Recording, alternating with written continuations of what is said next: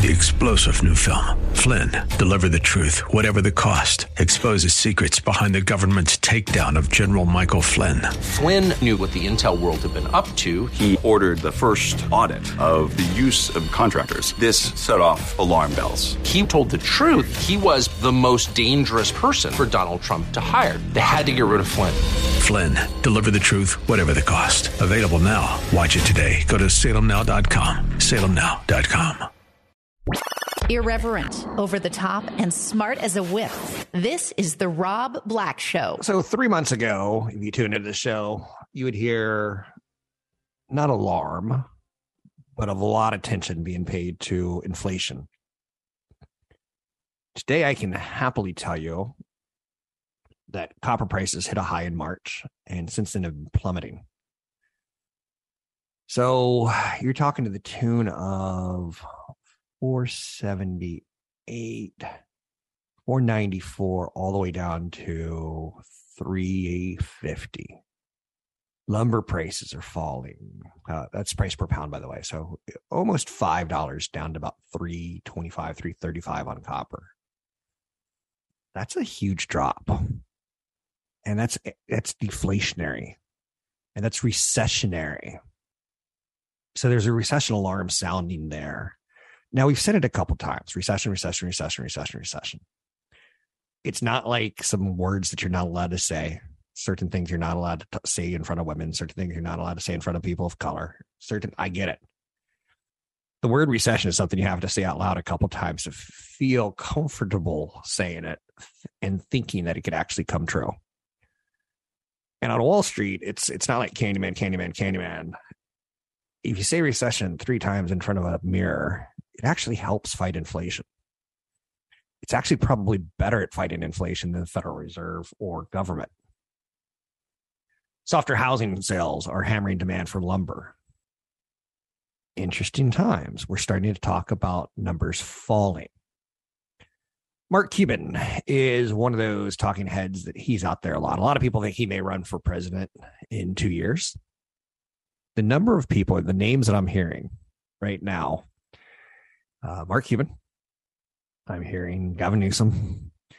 Who were some of the other celebrities uh, that I thought were kind of interesting? I still think Kanye West could run and would be actually an interesting study on what America wants. like that would be entertaining to say the least. How far would he get? What's one money piece of advice that Mark Cuban would say?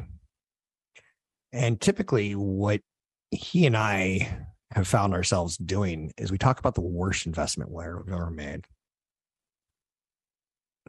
he says, trusting people I shouldn't have trusted. Typically, integrity. Um, and ultimately, how does that come out down to you? Is I've been on air for 25 years roughly. I think I'm pretty okay at doing this. I haven't pissed you off. I haven't upset you. I did make some mistakes in the late 90s, early 2000s. I've tried to correct that boat uh, by being a little too aggressive and a little too optimistic in 99, 2000, 2001. By drinking the Kool Aid of the internet, so to speak. Um, and now, from wanting to beat the markets with you, the show turned into wanting to get into retirement. Try to keep that in mind when you listen to shows. I have no newsletter or anything for sale. I don't sell hats. I'm not in that business. Um, I'm not. A, there's not going to be a GoFundMe page. Although those are famous last words, right? Oh, thought you said there was going to be no GoFundMe page. One of the things that I've started doing in my own personal portfolio is I've started to get ready for the concept of retirement, of not working nine to five. I don't work nine to five, but you get the idea and uh, spending a little bit more downtime. My father had a massive heart attack at the age that I'm at, and then five years later, he was dead.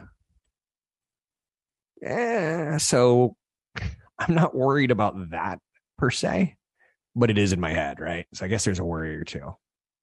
One of the things that I've started doing is is moving my portfolio very, very slowly, and I'm talking uh, maybe three percent's already been moved towards retirement ideas, towards retirement income ideas. right now I just clocked into Salem Radio. I'll get paid for two to three hours of work. I get paid minimum wage because I don't want there to be a conflict. I don't want to make big, big, big, big, big money. And then suddenly I have to be like a Joe Rogan and have an opinion about things I shouldn't have an opinion about. I, I think Joe's fine. I just think he has too many opinions. And sometimes you just need to be quiet when you don't know. So one of the things I'm starting to think about, and I'm thinking about how to integrate it on the show, is anticipating retirement and starting to plan for retirement, starting to look for some of those milestones, so to speak. I'm looking for a new budget and I'm looking for a new lifestyle in the coming next five years. I don't want to get to retirement in 10 years from now and do it cold turkey. I want to ease into retirement. I know that I can continue to earn money as I play around with a new budget and a new lifestyle. I'll still be earning income while I do this, but I kind of want to start practicing. So to me, I'm actually really good having downtime. Uh, one of the things that I did when I had COVID was I took naps. I had COVID back in the beginning of June, and I just couldn't stay up. I mean, there we all have different symptoms, right? For me, it was just three hours of work and then I had a 15, 20 minute cat nap, three hours of work, 15, 20 minute cat nap. I couldn't, I couldn't avoid it. And what's weird is I haven't had cat naps since I was in high school. I don't know if the word cat nap is still even legit. So please forgive me if it's not. One of the things I like about practicing downtime is I'm spending time with my kids. Now I know that in five, 10 years, when they hit 2025, they're going to go off and have their own lives. And I hope they do. Hopefully they'll still find time with uh, hanging out with dear old dad because I do enjoy my boys. But it takes practice right now. And then I have to be ready for what if one of my kids falls in love and he basically says, I'm going to Caracas. I'm like, where's Caracas? I don't even know. I couldn't tell to you what continent's on. Um, some of my geography on the lower tier countries or lower tier cities, not strong. So I have to practice this. I have to be ready for it. Because one thing you don't want to be is, and this happened to my mom. My dad died. And ultimately, she never worked a white collar job or a blue collar job in her life other than being a mom. And she was a great mom. But she spent the last 20 years of her life basically watching TV in retirement and slowly letting her health get away from her from being able to drive to not being able to drive. Mentally is going to be the weirdest thing for me when I stop working. And there's two things here. I love to read. I'll still read, no doubt about it. Um, I try to read two books a week one of the odder things for me in retirement will be how do I stay mentally challenged? Because here's what I don't like to read. I don't like daily news anymore. I have to do it for the show, but there's too many shootings. There's too much negativity in the political press. Like it sucks. Anyway, I'm trying to pull off a partial retirement slowly in the next five years so that when I hit that final five years, I'm really ready for it. I think that concept is something you should have in your head. What do I want to work for? How long do I want to work for? What am I doing this for? What am I going to do in retirement? Because one thing you don't want to do is is idle hands. You'll make mistakes. Anyhow, and anyway, I'm Rob Black. Thanks for listening to the show. Practice retirement is my thought of this segment. What do you want to work for? How long do you want to work and why? I'm Rob Black. A straightforward approach to managing your money. The Rob Black Show. I'm Rob Black. Thanks for listening to the show. I got a little emotional in the last segment, and I know you're saying that's emotional for you. I know. Talking about retirement. And then coming into this break, I hear a song that I used to play for my kids while I was driving them around when they're in baby seats in cars. And they used to go, hey, during the song. And uh, it's just, it's funny how hard we work to get ahead for our kids. Then they're going to leave the, they're going to leave the nest. So one of the things that I've been talking about in the last two weeks is is the trend on, and we're going through this together. I've been through it numerous times. Inflation recessions. This is the biggest bout of inflation I've ever seen. This is since the 1970s, at least, the only time where I've seen people really freak out about inflation. I'd have to think about that a bit more. Um, because I'm sure you could say, well, people are freaking out about buying homes and people are freaking out about the inflation in stocks and chasing after them. And I guess people freaked out about Bitcoin at 60,000 after it already inflated from basically nothing to 60,000. I was like, so yeah, I guess we all act a little crazy with inflation, right?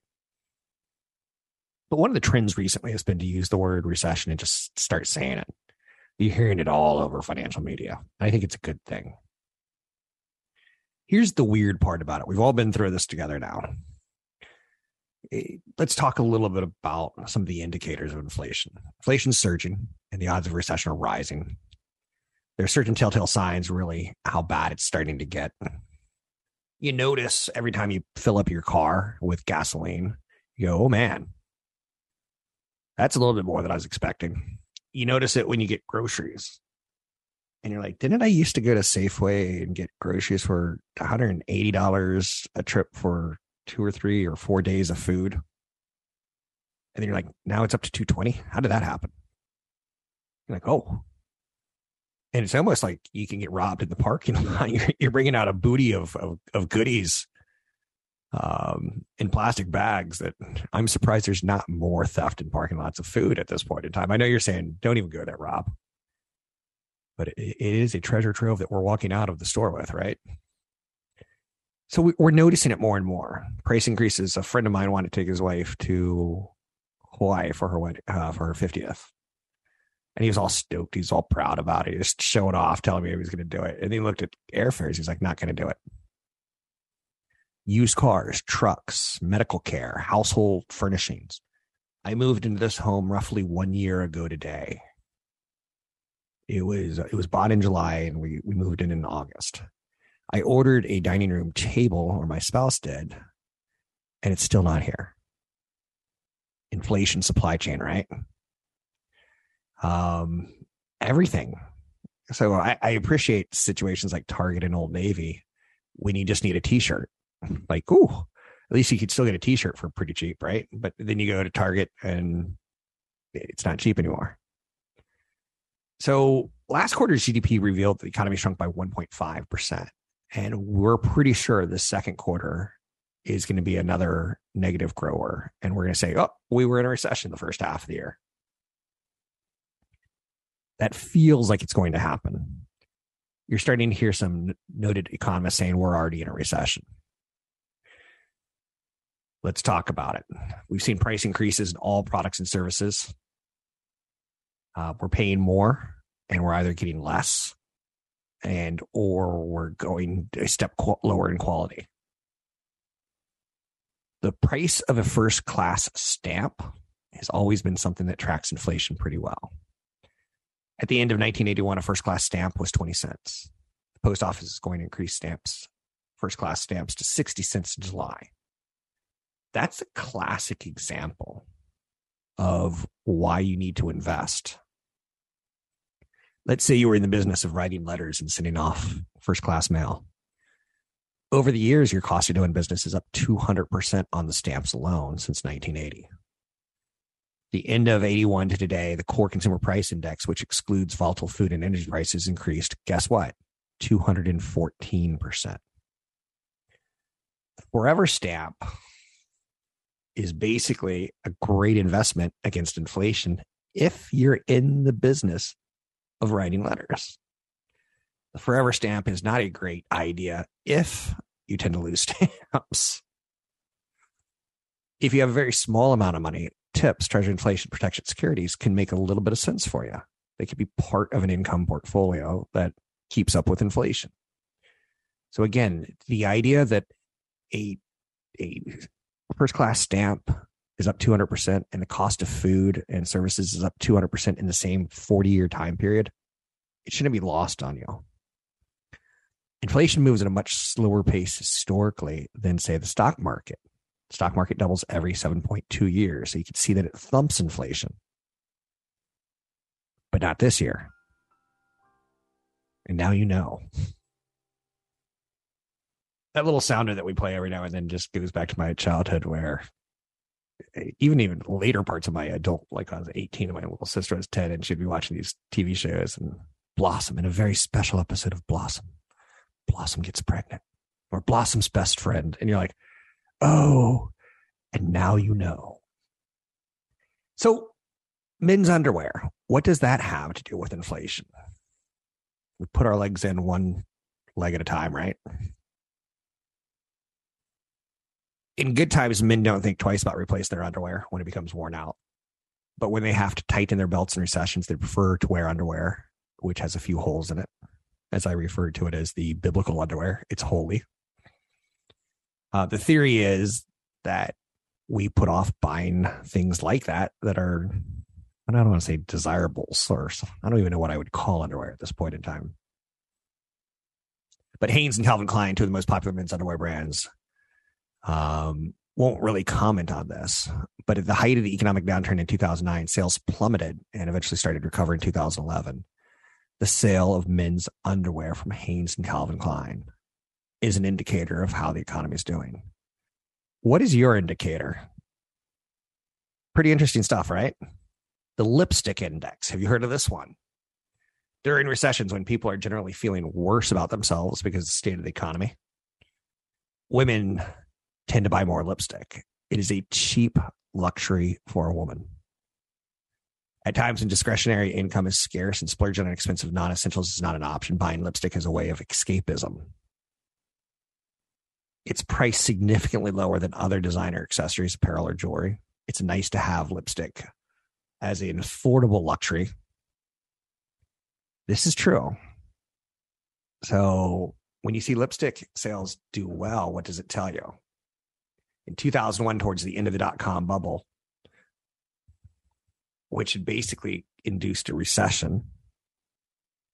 There was a big connection between lipstick sales and recessions. It doesn't always hold up, nor should it.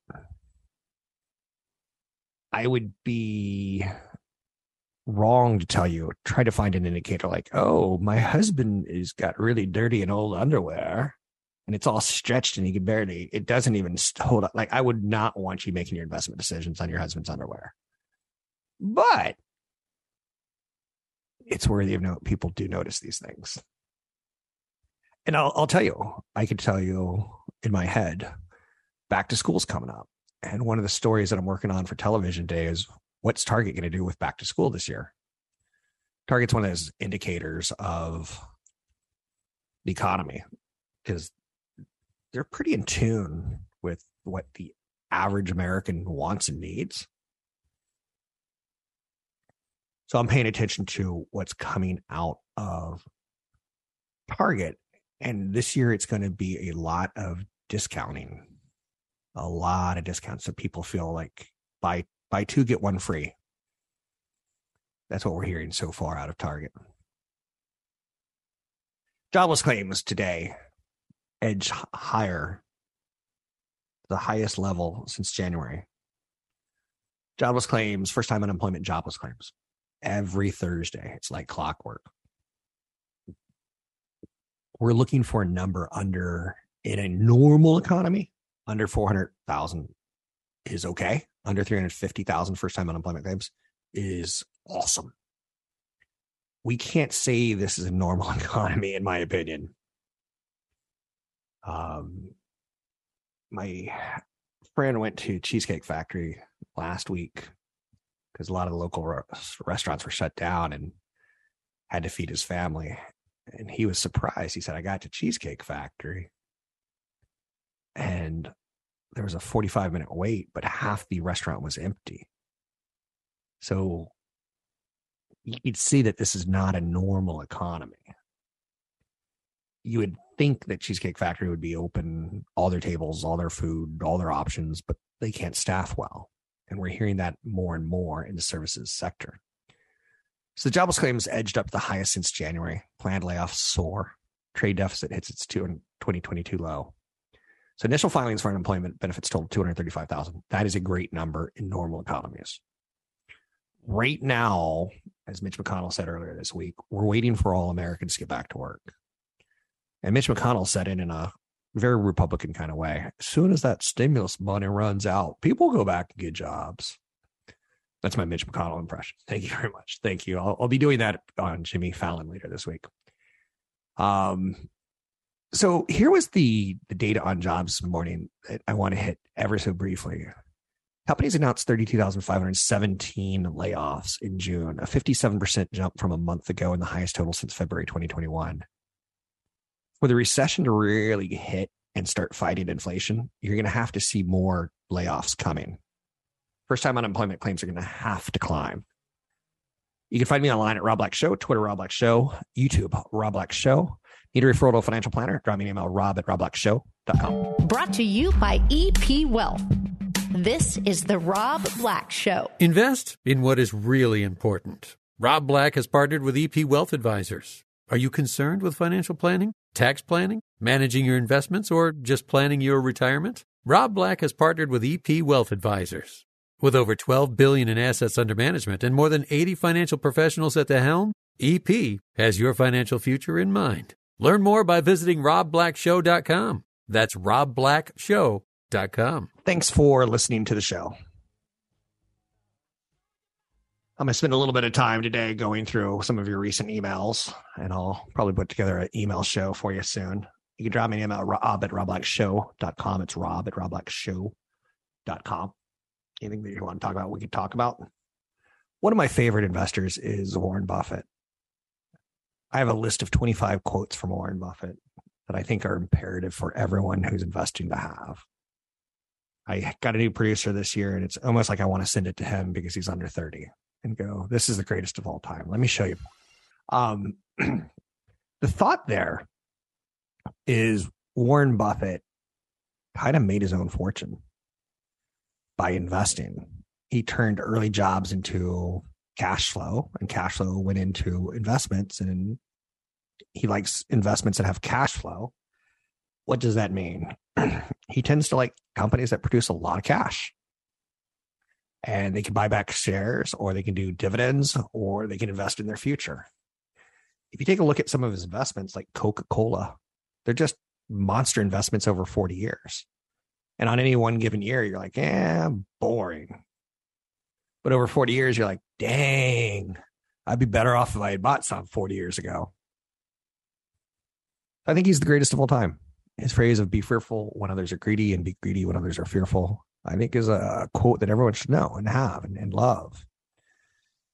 Um, I'm going to take a day off and probably cry like a child when he dies. He's meant more to creating wealth in my household than anyone else.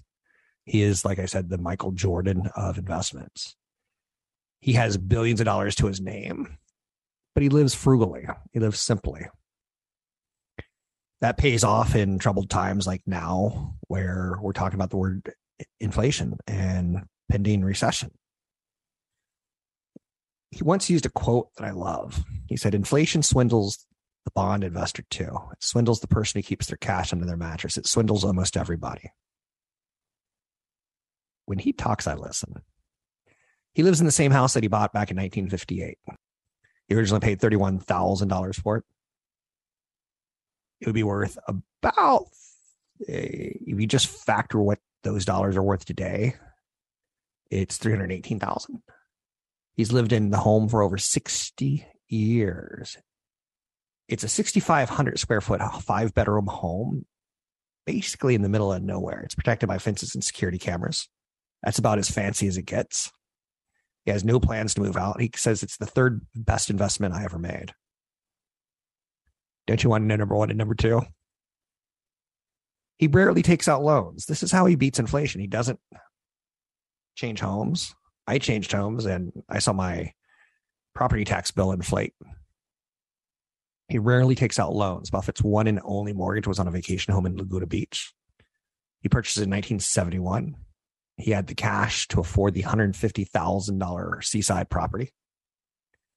He said that he took out a 30 year mortgage because he thought he could probably do better with $150,000 at low cost money than by using his cash and just giving it, put it into the house. He decided with that extra cash on hand to buy more shares of Berkshire Hathaway. Companies brought him in billions of dollars of wealth. Old man Buffett beats inflation by eating breakfast on the cheap. You would think that Warren Buffett would have a gourmet personal chef with him 24 7, 365. Nope. He grabs Mickey D's on his way to work quite often. He says he doesn't like to spend more than $3.17 on his morning meal. Sometimes he says when he's not feeling very prosperous, he goes with the $2.61 two sausage patties. And he puts them together and pours himself a Coca Cola.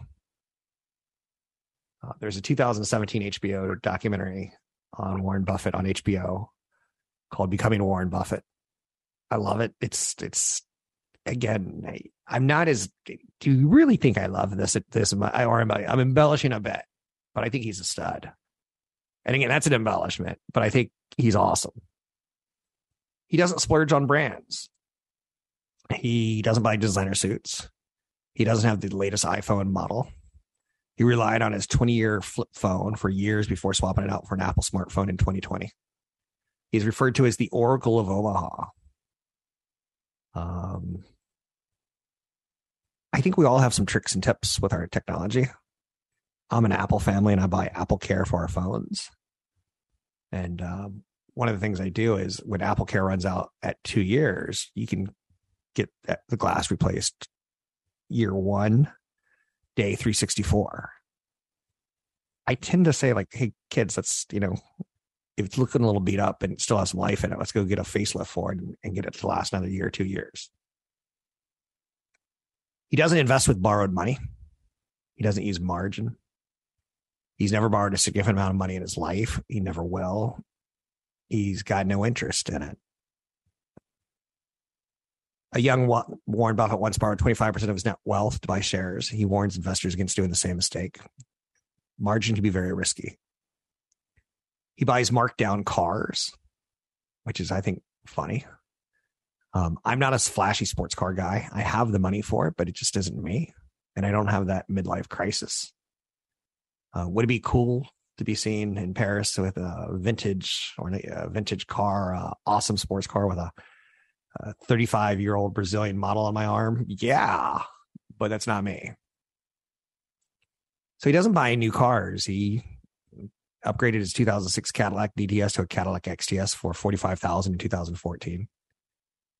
He only drives about 3,500 miles a year, so he looks at it as I don't need a new car.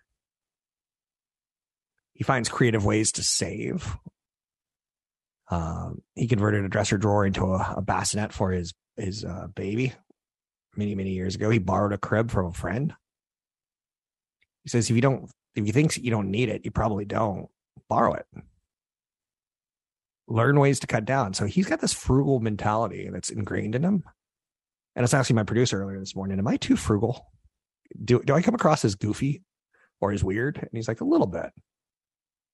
Warren Buffett will often be seen with a ukulele in his hands or playing cards. Those are his hobbies. he has a passion for investing, but he also has things that he loves. I like to read. Um, I love a good TV show. Like Breaking Bad destroyed me when it ended. I was like, there will never be a show as good as this one.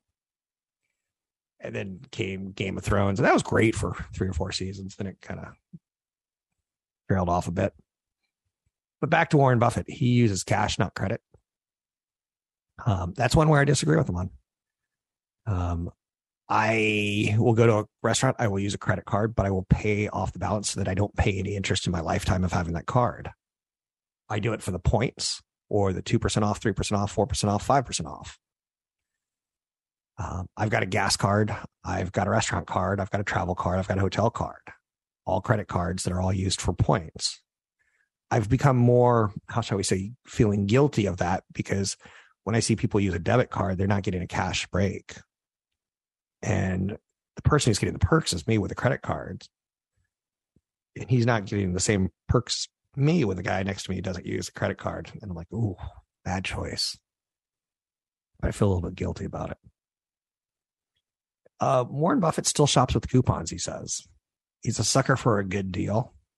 He once treated Bill Gates to a meal at his favorite fast food restaurant with coupons and there was pictures of him and young Bill Gates at McDonald's.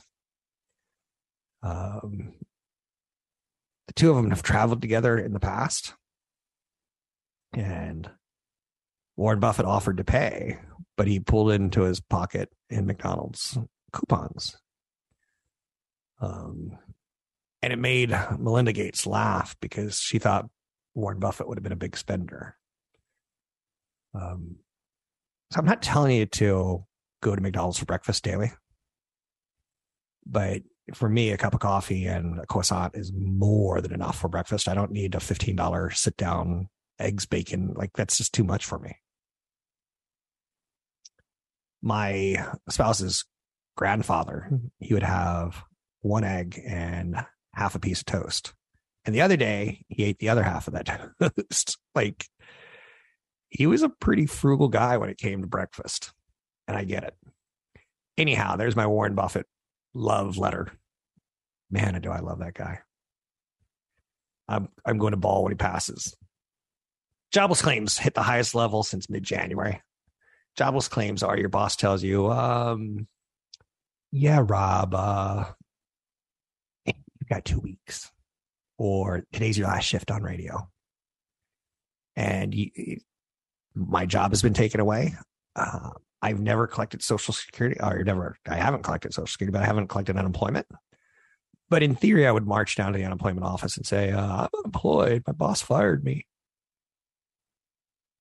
So the number that came in for the first time filings for unemployment total 235,000 for the week ending July 2. That's increased from last week. It's still not a high number, but it's trending higher. So that's a piece of economic data that you go, well, if it keeps going this direction, it's bad news. But for now, we'll just take it as we're gainfully employed. So that's worthy of note. 800 516 1220 to get your calls on the air. Anything that you want to talk about, we can talk about. Markets are doing well today. Rally extending yesterday's gains, broad based buying interest, strength in semiconductors. Samsung had a very strong quarter in revenue and earnings on the back of the memory chips. The whole semiconductor industry is benefiting from that today. You can find me online at Rob Black Show, Twitter, Rob Black Show, YouTube, Rob Black Show. An education first approach to managing your money. This is the Rob Black Show. Wow, we're having a good month of July. Haven't been able to say that on Wall Street too often this year. We're going for a four day rally. The Dow, the SP, the NASDAQ, and the Russell all are higher, building on recent gains.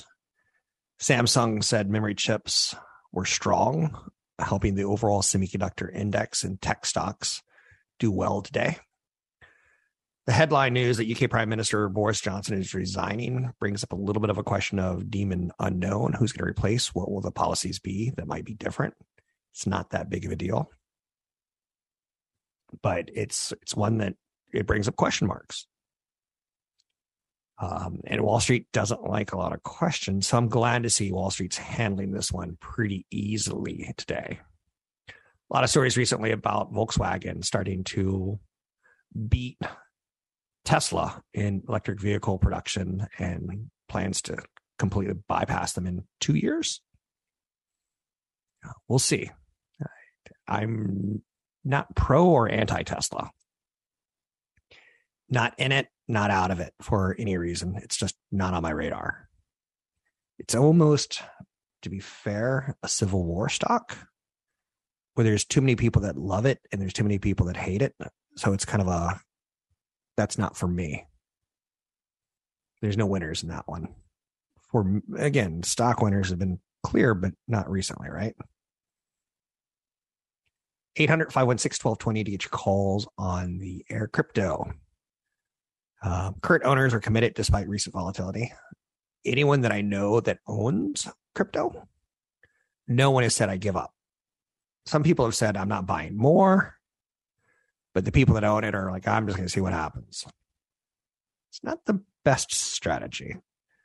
I was telling a young crypto investor yesterday, you've got losses, you can consider harvesting them and that'll help lower your taxable income for this year. So let's say you have a three thousand dollar loss, which is what you're legally allowed to claim on your taxes each year. But you go, what if I have six thousand dollars losses?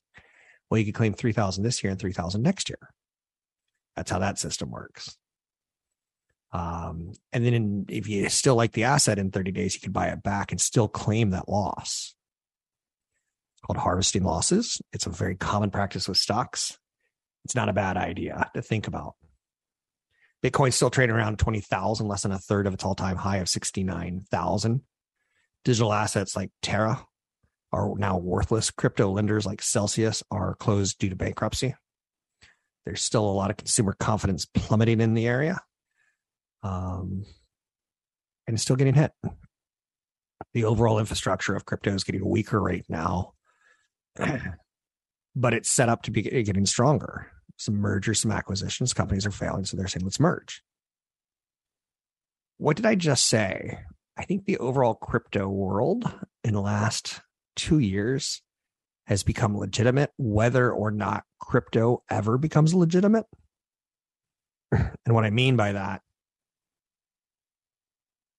is I've got a friend who is a lawyer and he's working in the crypto industry. I know financial analysts who have left the stock market for the crypto market. Ric Edelman used to be a big proponent of get a financial planner, sit down, talk with them. The stock market creates wealth. He sold his company to a company called Financial Engines, and they still market his name and his image and his likeness and his, his books and such. But he started pushing crypto, and what he's pushing with crypto is pretty interesting. He's trying to train financial planners how to offer crypto to their customers. So there's too many people now, in my opinion, too many experts, too many lawyers, too many researchers and analysts working in crypto for it just to go go, go poof. Still may not be an asset for you. It's still not an asset for me. If crypto were to fall to 13,000, it would be an asset for me. Cryptocurrency owners are more ethnically diverse group than general populations. Nearly a quarter of crypto investors are Hispanic. That's 23% compared to 17% of the general population. Uh, 41% of cryptocurrency owners identify as non white. You've heard me a couple times on this show, and I tried to do it casually. You've heard me a couple times refer to um, one of the problems with the financial industry is that there's just too many white Caucasian males um, who wear Italian suits, have cufflinks, um, have five white shirts that are pressed each week. It's too much of that. So crypto users are optimistic. It's part sometimes of youthful optimism. It's also a feeling that we missed the internet train or the internet 2.0 train. Should we get in on this train? Least a third of owners use it in some way, shape, or form. Um, people are trying to integrate it in their life. 66% of crypto holders hold their asset in their portfolios to make money, but more than a third say they occasionally use it as a form of payment. I still haven't gotten offered anything in crypto. I know Tesla had that thing where the company invested a couple billion dollars in crypto so they could start doing transactions in crypto. And the price of crypto falls basically a third from where they bought it from. So Tesla made a billion dollar mistake on an asset we're going to call it a currency. Um, if it's not a currency, the SEC is calling it a commodity. Uh, I think commodity is the right way to look at it, but it's supply and demand driven in large part. Currencies, I don't know if we're as committed to crypto there. So there is a group of people that are very seriously committed. The people who bought it, the younger generation for sure. But also, I really want to tell you, it's going to stick around for many, many, many, many years. And it's probably not going to go completely belly up because there's too much of an industry, too many people with six figure jobs working in understanding crypto and regulating crypto and doing crypto and establishing crypto.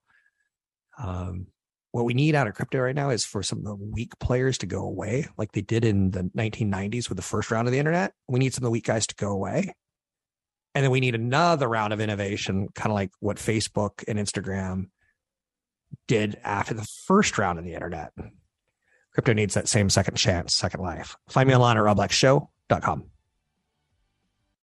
Three star general Michael J. Flynn, head of the Pentagon Intelligence Agency, knew all the government's dirty secrets. He was one of the most respected generals in the military. Flynn knew what the intel world had been up to, he understood its funding. He ordered the first audit of the use of contractors. This set off alarm bells. The explosive new documentary, Flynn, Deliver the Truth, Whatever the Cost, uncovers the facts behind this scandal. Flynn told the truth. He was the most dangerous person for Donald Trump to hire. I find out the worst enemy that I'm going to face in my life is right here in America. They took my assessment and they wanted me to change it. And I was like, I'm not changing it. They had to get rid of Flynn. With in depth interviews, archival footage, and never before seen personal records of the man behind the headlines. I just felt like I was drowning. Flynn, deliver the truth, whatever the cost. Available now. Watch it today. Go to salemnow.com. Salemnow.com.